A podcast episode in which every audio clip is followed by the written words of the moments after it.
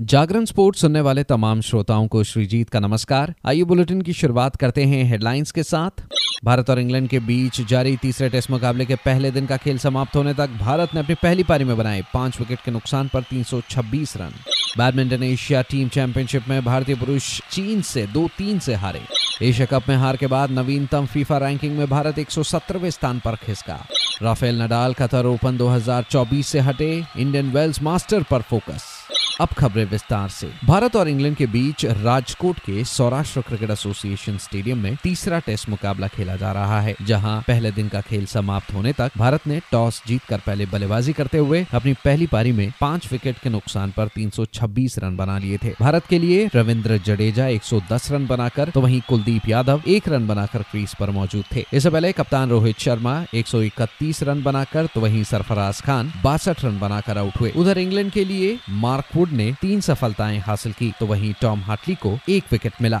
उधर भारतीय पुरुष बैडमिंटन टीम ने चीन के खिलाफ शानदार प्रदर्शन किया, लेकिन गुरुवार को मलेशिया के सेलांगोर में बैडमिंटन एशिया टीम चैंपियनशिप के ग्रुप ए मुकाबले में दो तीन से हार गई। हांगकांग पर अपनी जीत के बाद क्वार्टर फाइनल में अपना स्थान सुनिश्चित करने के बाद भारत ने एशियाई खेलों के स्वर्ण पदक विजेता सात्विक साईराज, रंकी रेड्डी और चिराग शेट्टी और पूर्व विश्व नंबर एक किदाम्बी श्रीकांत की युगल जोड़ी को आराम देने का विकल्प चुना ताकि उन्हें नॉकआउट मुकाबले के लिए तरोताजा रखा जा सके। दुनिया के सातवें नंबर के खिलाड़ी एच एस प्रणॉय को भी वैंग होंग योंग के खिलाफ शुरुआती मैच में पैर जमाने के लिए समय की ज़रूरत थी, लेकिन उन्होंने शानदार वापसी करते हुए एक घंटे तेरह मिनट में छह इक्कीस इक्कीस अठारह, इक्कीस उन्नीस से जीत दर्ज करके दिखा दिया कि टीम स्पर्धाओं में उन्हें इतनी मज़बूत ताकत क्यों माना जाता है। एम आर अर्जुन और ध्रुव कपिला का युगल संयोजन, तब चैन, वो योंग और लियू यी के चीनी संयोजन के खिलाफ भारत की बढ़त को दोगुना करने के करीब पहुँच गया, जो उनसे सत्रह स्थान ऊपर थे। निर्णायक मैच में तेरह उन्नीस से पिछड़ने के बाद भारतीय जोड़ी ने लगातार छह अंक जीतकर स्कोर बराबर कर दिया, लेकिन लय बरकरार नहीं रख सकी और एक घंटे दस मिनट में इक्कीस पंद्रह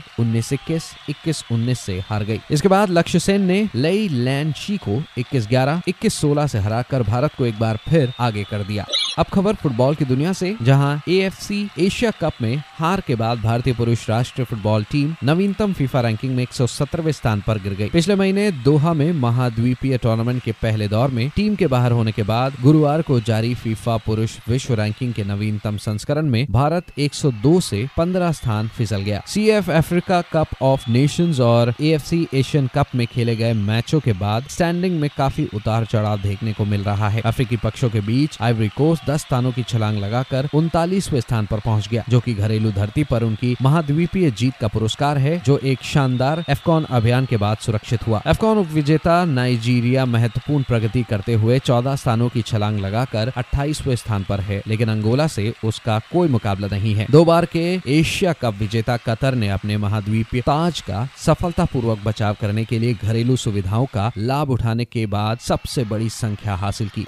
अब खबर टेनिस की दुनिया से, जहाँ राफेल नडाल ने दोहा में 2024 कतर ओपन से हटने का फैसला किया है। इसके साथ ही उन्होंने घोषणा करते हुए कहा कि वह अभी प्रतिस्पर्धा के लिए तैयार नहीं है। 22 ग्रैंड स्लैम विजेता नडाल ने कहा कि वह लॉस वेगस में विम्बलडन चैंपियन कार्लोस अल्कराज के खिलाफ प्रदर्शनी मैच और मार्च में इंडियन वेल्स मास्टर्स के लिए अपनी तैयारी पर ध्यान केंद्रित करेंगे। पूर्व वर्ल्ड नंबर एक कूल्हे की चोट से जूझ रहे हैं, जिस कारण उन्हें फ्रेंच ओपन विम्बलडन चैंपियनशिप और यूएस ओपन सहित 2023 सीज़न के ज़्यादातर टूर्नामेंट से बाहर होना पड़ा। स्पेनियार्ड ने जनवरी 2024 में ब्रिस्बेन इंटरनेशनल में वापसी की थी, जहाँ वे क्वार्टर फाइनल तक पहुँचे, लेकिन रोमांचक मैच में जॉर्डन थॉम्पसन से हार गए। इसके बाद ब्रिस्बेन में लगी चोट के कारण उन्होंने ऑस्ट्रेलिया ओपन में हिस्सा नहीं लिया। तो फ़िलहाल इस अपडेट में इतना ही। खबरों का सिलसिला जारी रहेगा जागरण डॉट कॉम पर। और हाँ खेल जगत से जुड़ी तमाम बड़ी जानकारियों के लिए बने रहिए सिर्फ़ और सिर्फ़ जागरण डॉट कॉम नमस्कार।